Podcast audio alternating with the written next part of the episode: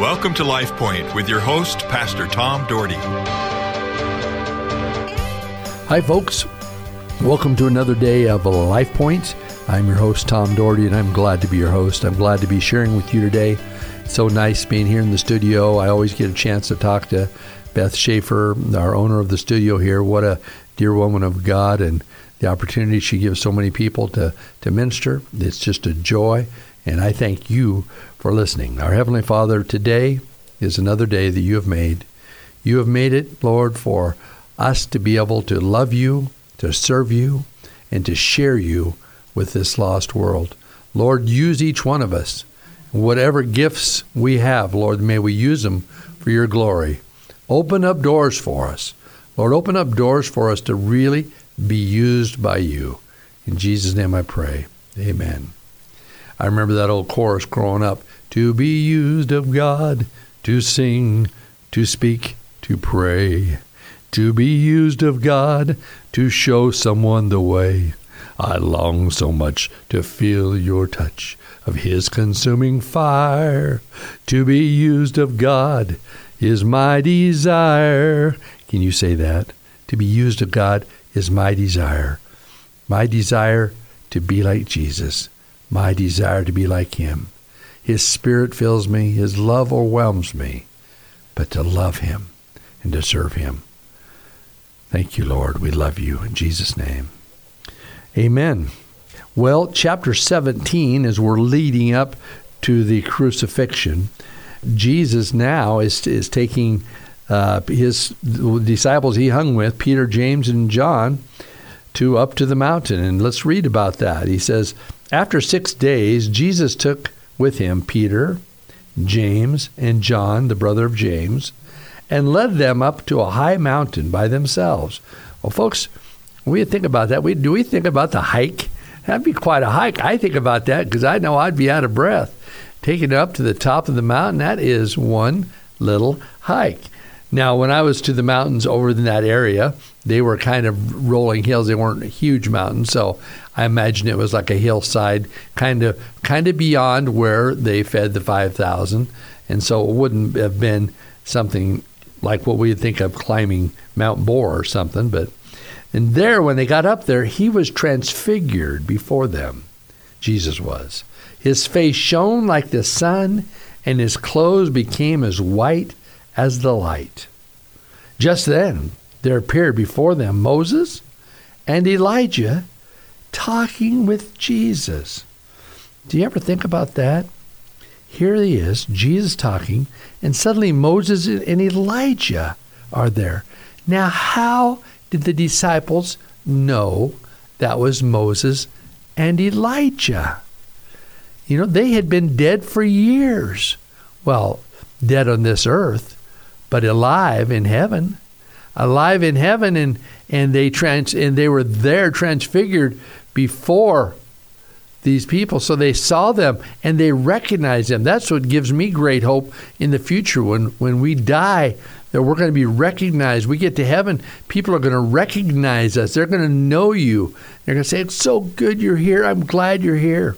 You've had and you've heard of near death experiences and death experiences that people have come back. I've heard of them. I have a friend that had a very, very, very real experience like that. And man, now she doesn't worry about ever dying again. She didn't want to come back because she saw she saw her dad and she saw the Lord and, and all those were there and, and the feeling has overwhelmed her. And it's, uh, you know, you say, well, the story? It is just a story. It's not the Word of God, but yet when you hear this story, you realize how easily that could happen. And uh, they were there talking with Jesus. And Peter said to Jesus, Lord, it is good for us to be here if you wish, but I will put up three shelters. So Peter was, it was so real to him, he was going to build them shelters for them to stay in. One for you, one for Moses, and one for Elijah. So he knew exactly who those people were, even though he had never met them. And they were long gone before he was alive. Do you see the sensationality of this? I mean, it's amazing. It's an amazing thing. I love this passage of Scripture. And while they were still speaking, a bright cloud enveloped them. Uh, can you imagine? A big bright cloud overtook them, and a voice from the cloud said, So they heard this This is my son whom I love. With him I am well pleased. Listen to him. Can you imagine hearing that tremble from the voices, the voice of God? This is my son whom I am well pleased. And then he said, Listen to him. Listen to him. It's another teaching moment. When the disciples heard this, they fell face down to the ground, terrified. Can you imagine? Oh, I would too. We'd be terrified in the presence of Almighty God. Something that incredible happened, and it happened. But Jesus came and he touched them. He says, Get up. Don't be afraid. When they looked up, they saw no one except Jesus. Elijah and Moses were gone. And you wonder why these things happened. We don't understand, but we know that God had some kind of plan because he wanted to use the disciples down the line. Well, as we well know, after Jesus' resurrection, Peter was used to speak at the day of Pentecost, and thousands came to the Lord. Well, I think, I really believe our Heavenly Father wanted to show himself in a certain sense and to make sure they understood the reality of what was going on. As they were coming down the mountain, Jesus instructed them don't tell anyone what you have seen until the Son of Man has been raised from the dead. Okay, wait till the Son of Man is raised. Wait till Jesus is raised from the dead. Then you can tell them everything. And of course, we get the story because of the Word of God. The disciples asked him, Why then do the teachers of the law say that Elijah must come first? Jesus replied, To be sure, Elijah comes and will restore all things. But I tell you, Elijah has already come and they did not recognize him, but have done to him everything they wished in. In the same way, the Son of Man is going to suffer at their hands. A lot of people wonder about that verse. Why did the disciples ask about Elijah in 1710? Elijah's appearance with Jesus on the mountain may have reminded them of the familiar prophecy in Malachi 4:5, which said Elijah would come before the great and dreadful day of the Lord comes. The teachers of the law evidently used the idea of Elijah must come first to argue against Jesus' identity as the Messiah. Jesus would help his followers understand that John the Baptist fulfilled Mal- Malachi's prophecy. So he was saying John the Baptist fulfilled that. So, you know what? Uh, very interesting. Very, very interesting. Again, the preparation of what was to come. You know, and, and I'm going to say a little more here. It says, Jesus replied, To be sure, Elijah comes and will restore all things. But he said, Elijah's already come. And that's, again, probably, probably referring to uh, John the Baptist. He was, he was talking about them to John the Baptist, the Bible says. Then the disciples understood that they were talking about John the Baptist. So a lot was going on here and, and before Jesus' death. A lot was taking place many interesting words and signs and wonders were happening. And then right after that, what did Jesus do? Well, he healed the boy with the demon. It says, when they came to the crowd of a man, approached Jesus and knelt before him, Lord, have mercy on my son, he said. He has seizures and is suffering greatly and often falls into the fire, into the water. I brought him to your disciples, but they could not heal him. Then Jesus said this O unbelieving and perverse generation, Jesus replied, How long shall I stay with you? How long shall I put up with you? Bring the boy here to me. Jesus rebuked the demon, and it came out of the boy, and he was healed from that moment. You know, he's tired of people's unfaith. That the disciples should have been able to heal if they had the faith to believe. You know, the question is, folks, do we have faith to believe that Jesus is going to do what he said he will do in our lives? That he will lead us and he will take us down new paths and he will forgive us of all our sins and come into our lives in the most powerful and wonderful way? Do we believe that? Or do we just hear it and it goes through one ear and out the other? It's time to respond to him.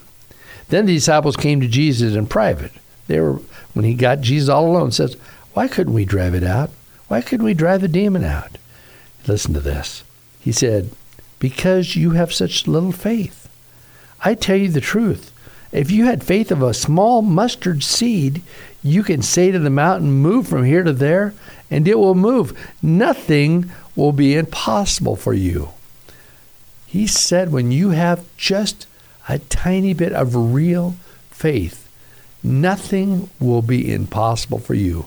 And again, we know that in the after Jesus' resurrection, they did numbers of miracles because they believed, they understood.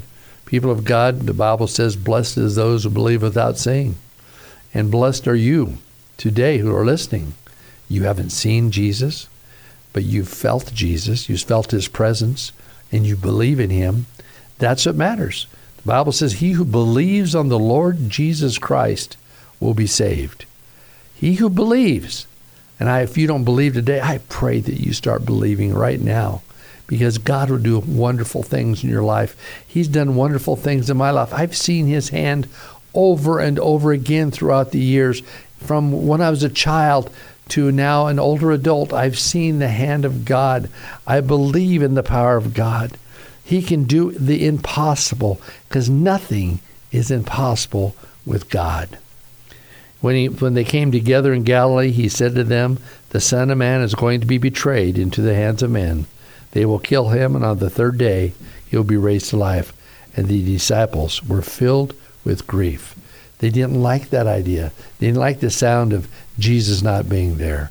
But Jesus was warning them. He was telling the truth. He was preparing them for what was to come. And folks, we need to be prepared because he's coming again. I hope you're prepared. Lord bless you. LifePoint is a ministry of the Cloverdale Church of God. If you would like a copy of today's broadcast or would like more information about the church, please call us at 208 362 1700 or write to Cloverdale Church of God, 3755 South Cloverdale Road, Boise, Idaho 83709. You may also visit us at our website, www.cloverdalechurch.org. Thank you for listening and have a blessed day.